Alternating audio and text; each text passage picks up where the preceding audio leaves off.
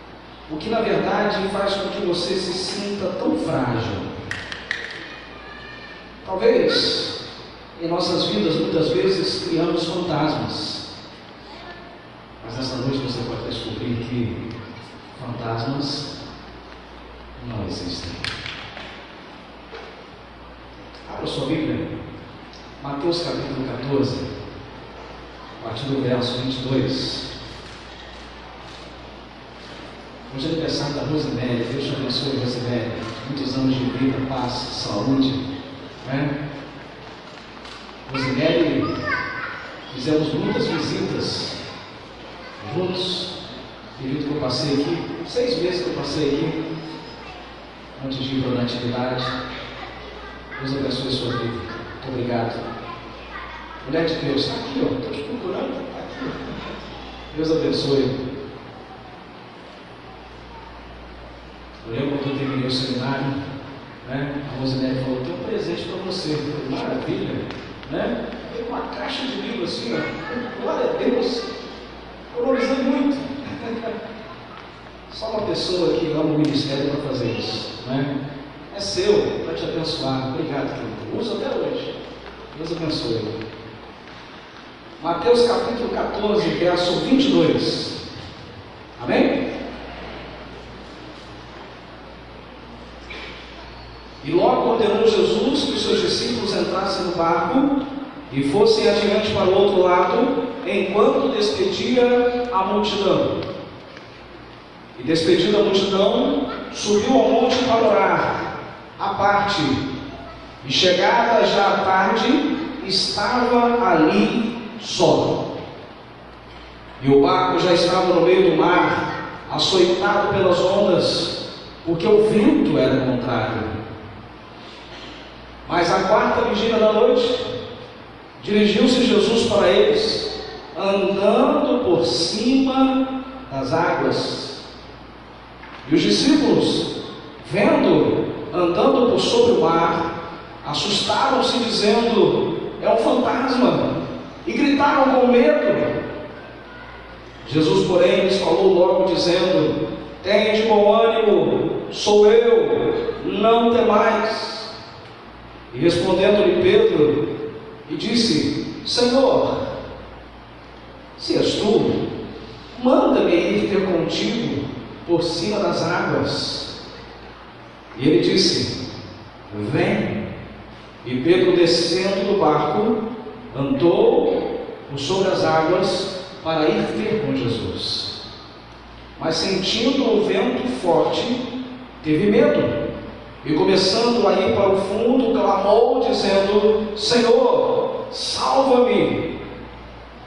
E logo Jesus, estendendo a mão, segurou e disse-lhe: Homem de pequena fé, por que duvidastes? E quando subiram para o barco, acalmou o vento. Que Deus abençoe a sua palavra em nome de Jesus. Meu querido, imagine que a sua vida seja essa embarcação, porque afinal de contas todos nós estamos no mesmo barco. Todos nós estamos nesse mesmo barco chamado vida. Esse barco não há diferença entre brancos e negros, não há diferença entre europeus e americanos, não há diferença de classes sociais. Se nós pararmos para pensar, todos nós estamos no mesmo barco, nessa embarcação chamada vida. Ali nós temos é, uma passagem de Jesus em que Jesus estava é, cercado por uma grande multidão, porque ele acabara de fazer um grande milagre. Jesus de multiplicar pães e peixes e alimentar cinco mil homens, fora mulheres e crianças que não eram contadas oficialmente. Então a multidão estava em alvoroço. A grande expectativa da multidão era aclamar Jesus como rei é, de Roma. Havia uma grande expectativa de um Jesus é, como Messias que ocupasse o trono do imperador romano. Só que Jesus não, essa não era a missão de Jesus. Jesus não havia é, nascido nesta terra para ocupar um trono humano. Jesus veio a esta terra para libertar o homem do pecado, da escravidão do pecado. Então havia uma grande expectativa. Jesus estava é, rodeado por muitas pessoas, as pessoas estavam aclamando, as pessoas estavam reconhecendo como rei aquele que iria livrá-los da opressão do Império Romano mas eles não tinham entendido nada. Qual era a verdadeira missão de Jesus? E Jesus, sabendo da intenção do povo, disse para os seus discípulos: Olha, sigam viagem é, sozinhos, adiantem a viagem. Tanto que o verso de número 22 diz: E logo ordenou Jesus que os seus discípulos entrassem no barco e fossem adiante. Olha, discípulos, eu quero que vocês sigam viagem, é, adiantem a viagem para que eu possa continuar me despedindo da multidão. Enquanto os discípulos foram, Jesus aproveitou, subiu a um monte e foi orar. Imagino eu, meus queridos, como Jesus estava cansado. Imagino eu como Jesus estava exausto. Havia passado o dia todo pregando. E não fora isso, ele foi responsável por alimentar uma multidão. A vida de Jesus era uma vida exausta, era uma vida desgastante. Jesus estava a todo momento atendendo pessoas e pregando a palavra do Senhor, mesmo cansado, mesmo fisicamente exausto. Jesus ainda tinha tempo para oração, Jesus ainda tinha tempo para estar em relacionamento com o seu Pai. E há um detalhe muito interessante, quero abrir um parênteses aqui a oração de Jesus. Jesus procurava ficar sozinho, tanto que ele disse para os seus discípulos adiantassem a viagem. Jesus subiu ao monte para que ele tivesse sossego, para que ele não fosse interrompido no momento que ele estava em oração. E Jesus nos ensina que quando formos à presença de Deus em oração, precisamos de paz. Precisamos de tempo a sós com Deus é necessário que não sejamos interrompidos. É por isso que muita gente escolhe orar de madrugada, porque de madrugada a chance de ser interrompido é bem menor. Jesus nos ensina que o segredo do seu ministério, da sua condição humana, é que ele tinha relacionamento com o Pai. Mas há um detalhe interessante no texto. Os discípulos seguiram viagem sozinhos. Sem dúvida alguma, alguns dos discípulos devem ter perguntado por quê? Por que, que Jesus pediu que nós seguíssemos viagem sem Ele? Pararam para pensar nisso? Por que, que nós devemos seguir viagem sem Jesus? Afinal de contas, nós estamos com Ele. Não faz nenhum sentido nós seguirmos essa embarcação no mar da Galileia sem a presença de Jesus. Sem dúvida alguma, alguns discípulos fizeram esse questionamento: por que Jesus pediu que nós adiantássemos a viagem sem a presença dele? Vou falar uma coisa para você. Na vida você não vai ter resposta para tudo. Você achou que ia dar grande resposta? Na vida você não vai ter resposta para tudo.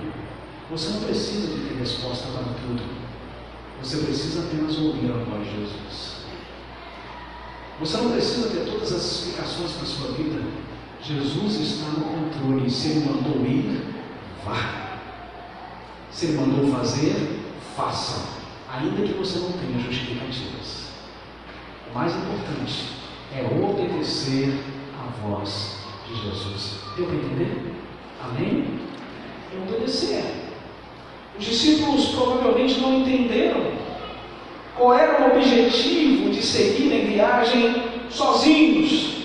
Mas Jesus já havia preparado tudo, Jesus já havia entendido tudo na embarcação da sua vida.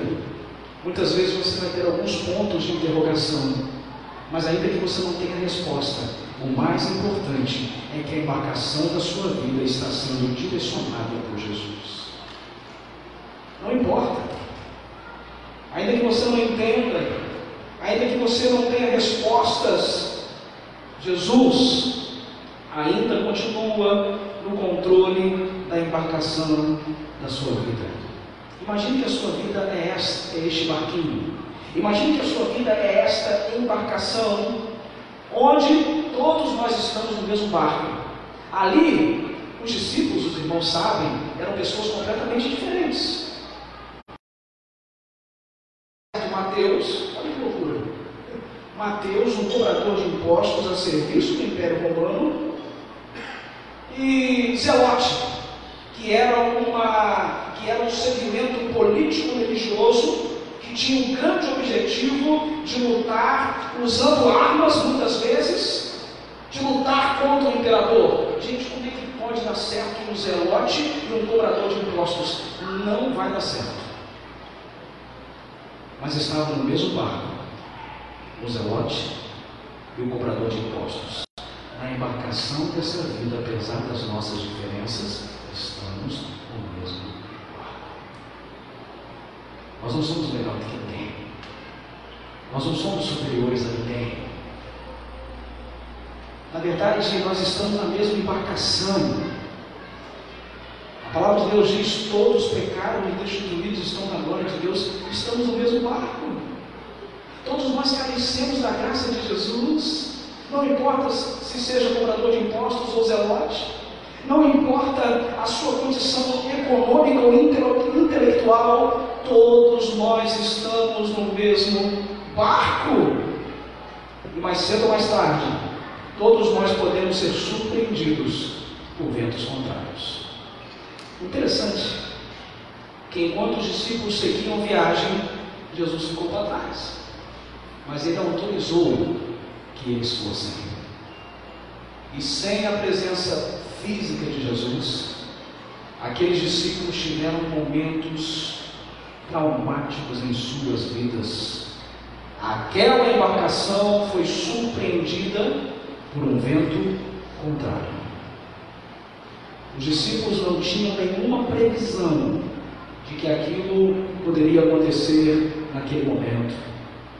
Alguns ventos contrários em nossas vidas acontecem quando menos a gente espera. Não é verdade?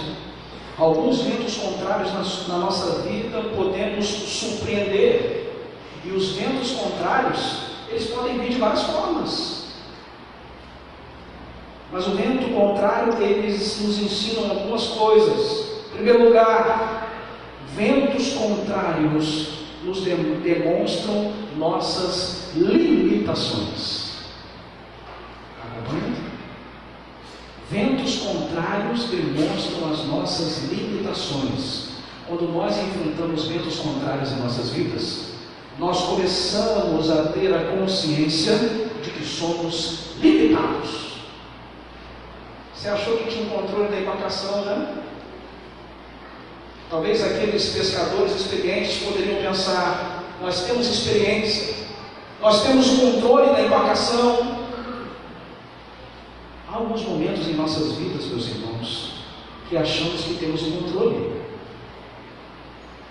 É por isso que o apóstolo Tiago diz: quando você for planejar alguma coisa, diga se for da vontade do Senhor, se Deus permitir. Achamos que vamos seguir viagem e tudo vai acontecer conforme nós planejamos. Nem sempre. Achamos que nós vamos seguir viagem e tudo vai acontecer conforme a nossa vontade. Nem sempre. O fato é que os ventos contrários demonstram que nós somos limitados e nós podemos ser surpreendidos. E nós vamos ter, nós vamos chegar à conclusão de que nós não temos o controle da embarcação da nossa vida em alguns momentos. Não temos. Planejamos, pensamos, calculamos, mas mesmo assim nós podemos ser surpreendidos por ventos contrários. O computador está funcionando aí? Está funcionando? faz aí, faz aí agora, vai lá naquele programa da memória e você vai lembrar em algum momento da sua vida você foi surpreendido e você achou que a embarcação não iria suportar. Eu não esperava essa enfermidade. Eu não esperava esse desemprego. Eu não esperava essa traição. Eu não esperava esse momento difícil na minha vida. Ventos contrários acontecem, ainda que não estejamos planejando. E eles nos ensinam que somos limitados. Achamos que tínhamos o total controle e aí a gente aprende que não temos. Forte isso. Ventos contrários também nos ensinam que Jesus está se aproximando. Interessante. Outros evangelistas dizem que alguns estágios, era medida romana na época, Significava que Jesus estava se aproximando, o barco estava a alguns estágios da terra. E segundo os estudiosos, o barco estava longe da terra aproximadamente 6 a 8 quilômetros. Mas de repente, começa a se aproximar um carpinteiro, filho de José Maria nasceu numa região desprezada em Nazaré, tanto que Natanael perguntou: pode sair alguma coisa boa de Nazaré?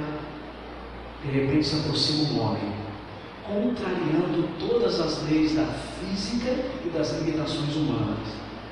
Esse homem é Jesus Cristo de Nazaré, que estava de uma forma inédita, nunca havia acontecido na história da humanidade antes, ou que se ouvisse falar que andou por sobre as águas.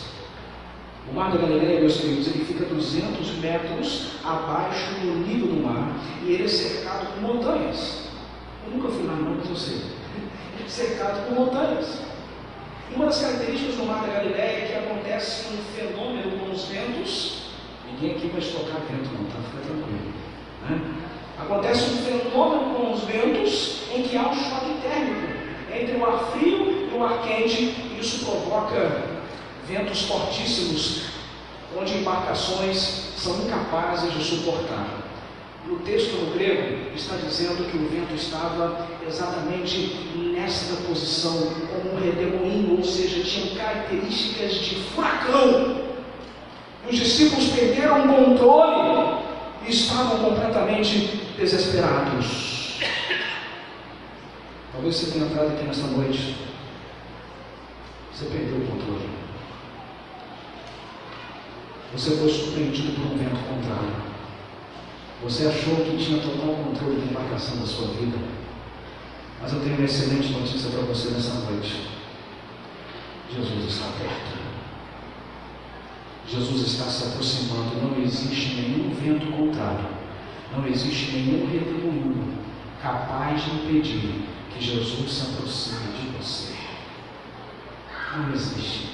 Não existe nenhuma provação. Não existe nenhum problema. Ainda que você tenha perdido totalmente o controle, Jesus ainda se faz presente. Jesus se aproxima.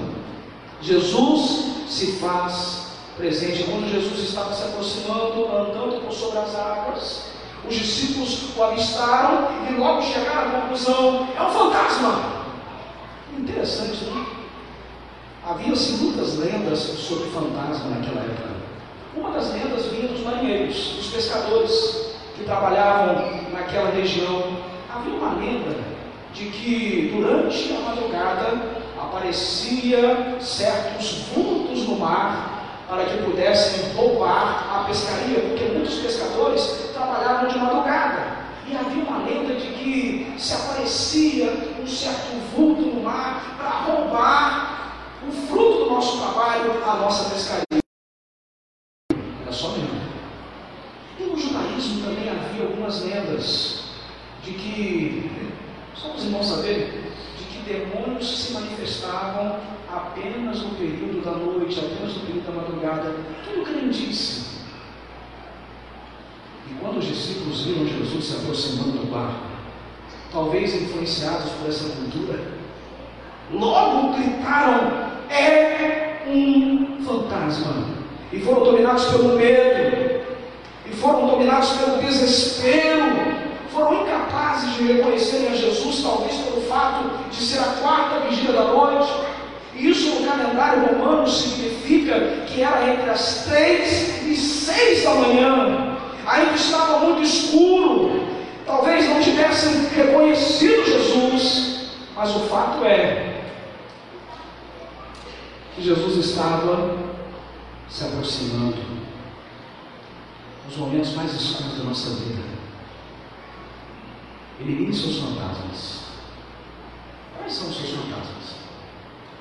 Eu já tive alguns que com muita dedicação mandei embora da minha vida. Sabe o fantasma que a gente cria? Medo. Temos medos. Medo é algo que apavora. O medo pode se tornar um fantasma, porque você pode estar tendo medo de algo que não existe. Criamos alguns fantasmas em nossas vidas. Ansiedade. Ansiedade é aquela preocupação de que algo possivelmente possa acontecer.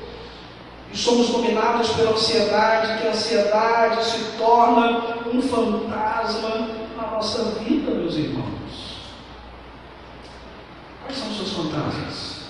Muitas vezes você tem uma decepção na vida e você acha que aquela decepção vai se repetir sempre. Olha, eu me decepcionei com esse meu amigo, aí você não faz mais nenhuma amizade, porque você acha que todos os amigos são falsos, você acha que todos vão te trair, você acha que sempre vai é, ser prejudicado, e você cria uma barreira de relacionamento, você se decepciona com a igreja, e você acha que vai se decepcionar com todas as igrejas, você se decepciona com o pastor, e todos vão te decepcionar, criando fantasmas. Fantasmas impedem que vivamos. Mas Jesus fala nessa noite, igreja, não andeis ansiosos por coisa alguma, não se apavorem, não tenham medo, porque meu Pai Celestial sabe o que vocês precisam antes de vocês pedirem. Olhai para os filhos do campo e olhai para as aves do céu. Não semeiam nem colhem, mas Deus cuida de cada uma delas. Quanto mais cuidará de você, homem de Deus. Satanás é especialista em criar fantasmas. Satanás é especialista em tirar a nossa fé, achando que a embarcação da nossa vida não irá suportar. Mas insisto em dizer nesta noite: Jesus está perto de você e nenhum vento contrário será capaz de impedir que Jesus se aproxime da embarcação da sua vida. Você crê nisso? De todo o seu coração. O apóstolo Paulo tinha muitos pontos contrários na sua vida. Ou homem para sofrer, gente. Coitado desse homem. Muitos. Ao ponto de dizer na carta aos Gálatas o seguinte: agora ninguém inquiete, porque eu trago meu corpo as marcas do Senhor Jesus, as marcas do sofrimento. Ele diz que tinha um espinho na carne. É um homem que enfrentou muitas embarcações, viagens na sua vida, tortuosas. Mas ele tinha convicção da presença de Deus na sua vida, quando lá em Romanos ele diz: Quem sabe, quem nos separará do amor de Cristo? A fome, a tribulação, a angústia, a perseguição, a enfermidade, nada, nada vai nos separar do amor de Deus que está em Cristo Jesus. Nenhum vento contrário que porventura esteja abalando a embarcação da sua vida, para te separar do amor de Cristo Jesus. Isso é definitivo. O inferno não tira mais de você. Lembra de Nabucodonosor? Lembra? Nabucodonosor mandou colocar três jovens chamados Sadraque, Mesaque e Abednego na fornalha de fogo ardente. Lembra disso? Aí de repente, quando ele já achou que os caras tinham virado o churrasco, né? Peraí. Eu pago um salário tão bom para esses caras, para eles errarem na conta. Eu mandei colocar três homens. Mas eu estou vendo quatro homens na fornalha. E o quarto tem a aparência do filho dos deuses. É a linguagem pagana, é a linguagem que Nabucodonosor usou. Filho dos deuses. O quarto não parece gente, o quarto não parece homem. A presença de Deus no meio da fornalha de fogo ardente. Quando aqueles meninos estavam marcados para morrer, eles foram libertos, eles foram salvos pela presença de Deus na vida deles. Não importa. Você pode enfrentar os maiores perigos da sua vida. Jesus está presente. Jesus está se fazendo presente na sua vida. O que que Davi fala com tanta propriedade no Salmo de número 23, meus irmãos? Ainda que, alguém sabe, que eu andasse pelo vale da sombra da morte, o que que acontece? Não temerei mal algum. Como é que ele conclui? Pois tu estás presença. O Vale da Sombra da Morte era um vale conhecido em Jerusalém, onde havia um alto índice de criminalidade, ou seja, muitos pastores haviam morrido no Vale da Sombra da Morte. Por isso que passou a se chamar Vale da Sombra da Morte. Alto índice de homicídio de pastores. Por isso que Jesus fala, o ladrão veio para matar, roubar e destruir, mas eu vim para dar vida, vida em abundância. Eu sou o pastor. Você não precisa morrer, porque eu vou morrer por você. Davi tinha, Davi várias vezes enfrentou esse vale da sombra da morte, mas ele escreve o Salmo de número 23 dizendo: sobrevivi, porque tu estás comigo. Você pode perder o controle da embarcação da sua vida, mas Jesus sempre estará por cima das águas. Jesus sempre estará por cima dos seus problemas. Jesus sempre estará por cima das suas provações. Jesus sempre estará é, nível superior às suas preocupações, às suas ansiedades. Sempre estará. Então você não tem motivo para temer. A mesma palavra que Jesus usou para os seus discípulos. Eu quero que você bate no seu coração nesta noite. Sou eu. Não temais. Alguém no auditório sabe quantas vezes nós temos essa expressão, não temos na Bíblia? Responde não, né? Só no seu pensamento. 365 vezes. Como se cada dia para o ano Jesus dissesse para mim e para você: Não tenha medo, não se apavore, eu estou aqui. Você perdeu o controle, a embarcação não é segura, mas eu continuo no nível superior, acima dos seus medos, acima dos seus fantasmas, acima das suas preocupações. Não andeis ansiosos por coisa alguma. Que coisa linda, né?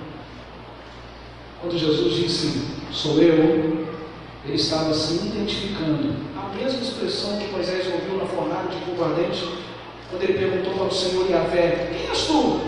Você está mandando para lá? Quem é você? Eu sou o que sou.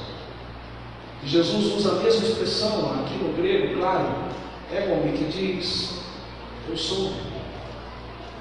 Jesus estava andando sobre as águas e dizendo: Eu sou o Senhor da sua vida. Se tem alguém aqui que nunca vai perder o controle dessa embarcação, sou eu. Algumas embarcações na sua vida que parece que não vão resistir. Não resistem mesmo. Porque o vento é forte demais, meus irmãos. No ano passado, na atividade, tivemos uma tragédia pai de família, bem sucedido, rico, tinha acabado de ser pai, inclusive encontramos ele no consultório lá, o Sinuca, feliz da vida, sua família tinha acabado de desculpa, construir uma, um prédio de apartamentos família bem sucedida, profissional bem sucedido, ele herdou a cobertura do prédio. Eu fui lá conhecer a cobertura, coisa linda. Acabei de pregar também uma noite, e nos veio a notícia de que a cobertura do prédio ele havia sido jogado. Estava tão bem. O sonho de ser pai não tinha problemas financeiros, bem sucedido. Sabe o que acontece? A embarcação dessa vida é muito frágil. E você pega alguns remos e você acha que vão te dar segurança. Ah não, eu peguei o remo da segurança financeira. Pode vir um vento atrás do outro que eu não vou cair não. Cai. Olha, eu estou eu tô, eu tô explodindo de saúde. O remo da saúde, a embarcação da saúde. Vento, pode vir com pressão, que eu vou aguentar. Aguenta não. Porque ventos contrários demonstram que nós somos seres humanos limitados. E que a única coisa que nos resta fazer é chamar Jesus para seguir a viagem. Que adianta o homem ganhar o mundo inteiro com as melhores embarcações se Jesus não estiver presente e perder a sua alma? Pedro disse: Senhor, se és tu, permita que eu vá contigo. Quero caminhar, não quero demorar. Permita que eu vá contigo. Pedro é um, personagem interessante, né? Pedro é o tipo daquele cara que faz pela emoção e não pela razão. Você é assim? E a gente quebra a cara, né? Quebramos a cara, Janete, né? Está fazendo assim? Quebramos a cara quanto mais agimos sem pensar. Eu já fiz isso várias vezes. Não tem como rebobinar a fita, né? Tem que pagar as consequências de agir sem pensar. Pedro é um paradoxo.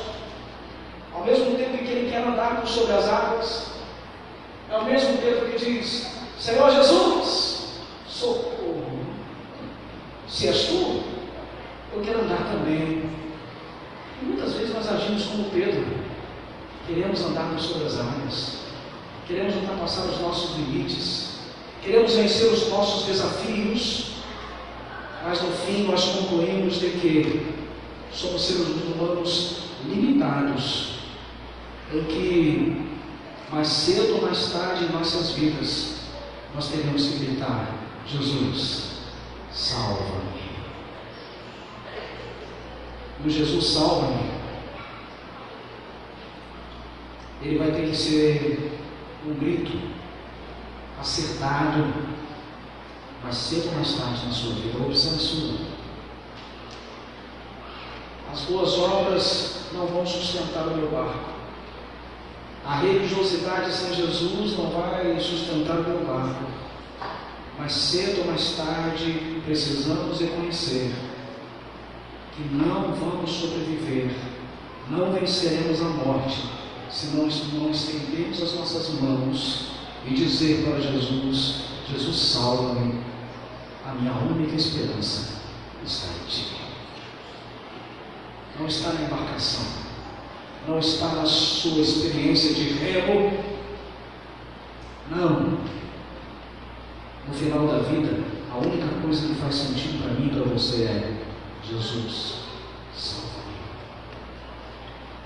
Sou um miserável pecador. Você conseguiu andar por sobre as águas várias vezes.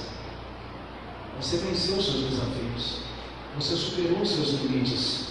Mas no final, você vai ter que chegar à conclusão de que você não é nada sem Jesus. Você tem muitas vitórias, você tem muitas conquistas, tem muitos objetivos. E tem hora que você anda por sobre as águas. Mas o final de todo homem é Jesus, salva-me. Só Ele é a única esperança.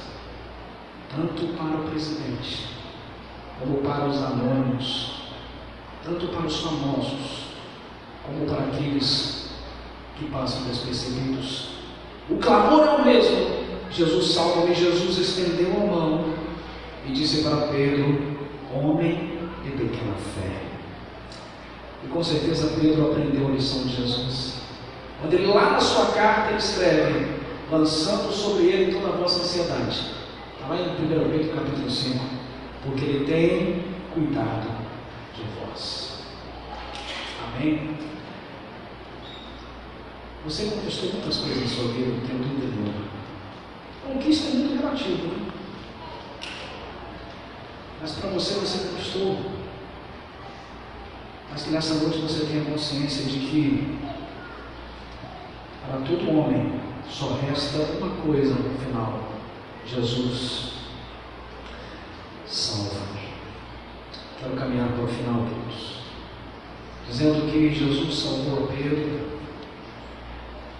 Quando Jesus entrou no barco, o vento e a tempestade se acalmou. Então aproximaram-se os que estavam no barco e o adoraram, dizendo: Verdadeiramente és um filho de Deus. Quero encerrar dizendo para você nessa noite que todo vento é passageiro. Todo vento é passageiro. O que não é passageiro são as suas consequências. Vamos clarar por Iconha, né? Iconha foi praticamente destruída. Oremos por Iconha. A consequência fica. O prejuízo fica. Vidas foram ceifadas. E eles esperavam? Claro que não. Todos nós enfrentamos ventos contrários. Mas eu quero encerrar essa palavra dizendo: todo vento é passageiro. A diferença está nas consequências. Há alguns ventos que destroem uma coisa na nossa vida, muita coisa. Há alguns ventos que nos tiram dinheiro, há alguns ventos que nos tiram sonhos, há alguns ventos que tiram muita coisa da nossa vida, mas uma coisa até hoje o vento não vai conseguir tirar: a presença de Jesus. Nosso amigo Samuel Wilson, do grupo Raios, canta essa canção, me falte água, me falte vento. Só não me falte a presença de Jesus. Naquela embarcação, meus irmãos, os discípulos tinham a principal naquele momento. Jesus subiu no barco. Quando Jesus está presente, você pode ter certeza. Ele não se calma. É por isso que quando Jesus ressuscitou, ele entra no quarto onde os discípulos estavam escondidos e diz: A minha paz vos Onde Jesus está presente, existe paz, existe esperança. Os discípulos reconheceram que Jesus não se tratava de um ser humano apenas. Jesus era mais do que isso. É o Filho de Deus. Eu encerro dizendo o seguinte: ventos contrários podem nos abençoar quando nós reconhecemos que depois que o vento acalma, damos a honra e a glória a Jesus. E Ele é o Senhor e Salvador das nossas vidas. E tomamos a decisão de que nunca mais seguiremos viagem se Ele não estiver presente. Amém? John Wesley, um dos grandes responsáveis pelo avivamento na Inglaterra, foi criado na igreja. Tem formação cristã. Mas, segundo o seu próprio testemunho, veio se converter bem depois. Não tem aquele pessoal que é criado na igreja, depois sai, volta, aí fala assim: agora eu me converti verdadeiramente. Eles estavam numa embarcação Aquela embarcação foi surpreendida por uma grande tempestade. João Wesley ficou desesperado. Eu vou morrer. E no momento em que ele sentiu o cheiro da morte, ele teve a consciência de que não tinha certeza da sua salvação. Ficou completamente desesperado. Só que ele percebeu um grupo de irmãos, crentes, que mantinham o equilíbrio e o controle emocional no momento da tempestade. Esses caras são malucos. tempestade A embarcação sobreviveu, a tempestade acalmou. John Wesley veio perguntá-los: qual é o segredo do controle emocional no momento de tanto perigo? E eles responderam: simples. Aconteça o que acontecer, nós tínhamos a certeza que Jesus estava nos abençoando e ainda que viéssemos a morrer, nós estaríamos na presença dele. João Wesley teve um choque de realidade. Teve um encontro, uma experiência com Jesus. Resultado. Se tornou um dos maiores responsáveis pelo avivamento cristão no país, na Inglaterra. Precisou de um vento contrário para parar de enxergar fantasmas, enxergar Jesus. Precisou de sentir seguro para ver que Jesus era a única esperança na sua vida. Feche seus olhos, eu quero orar por você, em nome de Jesus. Eu vou fazer uma oração nesse momento. Essa embarcação da sua vida é muito frágil. Ventos contrários são inevitáveis. Aí depois você esteja enfrentando o vento contrário na sua vida. Deixa eu te dizer uma coisa. Jesus é superior a isso. Jesus é aquele que anda por sobre as águas. Jesus é aquele que se aproxima da embarcação da sua vida e diz: Não se apavore, não tenha medo. Eu sei que a embarcação está afundando, mas eu quero lembrar a você: eu estou aqui. Sou eu. Não me reconhece? Não me reconhece tantas vezes que eu garantir que a sua viagem fosse segura. Não me reconhece tantas vezes em que, quando parecia que a embarcação ia afundar, eu te salvei. Não é um fantasma. Não me reconhece quando você estava perdido, quando você estava caminhando a passos largos para a condenação eterna não me reconhece. Eu apareci e disse: Eu estou aqui, eu posso te salvar, eu posso te libertar, eu posso te levar para a salvação eterna, eu posso fazer você morar no céu, eu posso tirar esse medo que você tem da morte, eu posso salvar a embarcação da sua vida, eu sou Jesus. E onde Jesus está, não tem tempestade, não tem ventos contrários que durem para sempre. Talvez você considere Jesus um fantasma. Talvez você considere Jesus um homem histórico, importante na história da, da humanidade. Ou talvez você tenha entrado aqui nesta noite e considere Jesus uma lenda. Para de criar barreiras entre você e Jesus. Aproveite a oportunidade que Ele está perto. Dê o controle da embarcação da sua vida para Ele. E siga essa viagem na certeza da vida eterna, da salvação eterna. Não morra na praia. Não morra na praia. Muitas vezes você quer remar sozinho. Você acha que tem um total controle da sua vida e você insiste em remar sozinho. Você está se esforçando, você está se esforçando. Vai chegar um momento em que você vai se cansar e você vai morrer. Chama Jesus para entrar na embarcação da sua vida. E vinde a mim todos os que estáis cansados e sobrecarregados. Para de remar sozinho. E eu vos aliviarei. Nessa noite, você tenha consciência de que esse vento contrário é passageiro. Jesus está se aproximando do seu barco.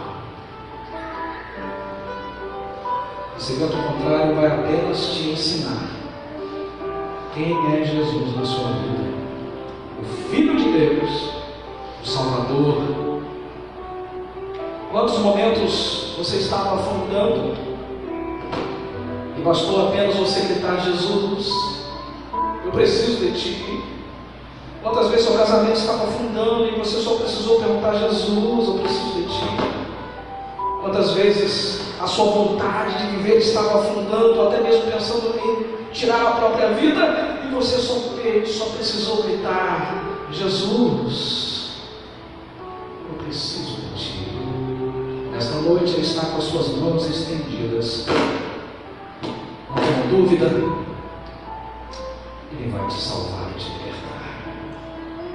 Ele vai. Augusto Cury, um dos maiores psicanalistas desse país, escritor, ele escreveu no seu livro Jesus, o mestre da sensibilidade. Tem uma frase muito interessante que diz: Se alguém quisesse inventar Jesus, não conseguiria.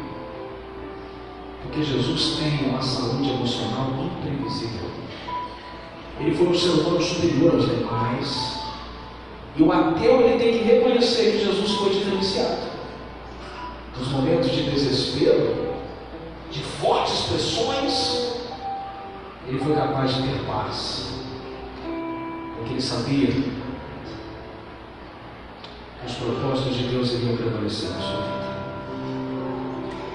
Jesus quer te dar paz nessa noite. O vento está te assustando. A ansiedade se tornou um fantasma na sua vida. O medo se tornou um fantasma na sua vida.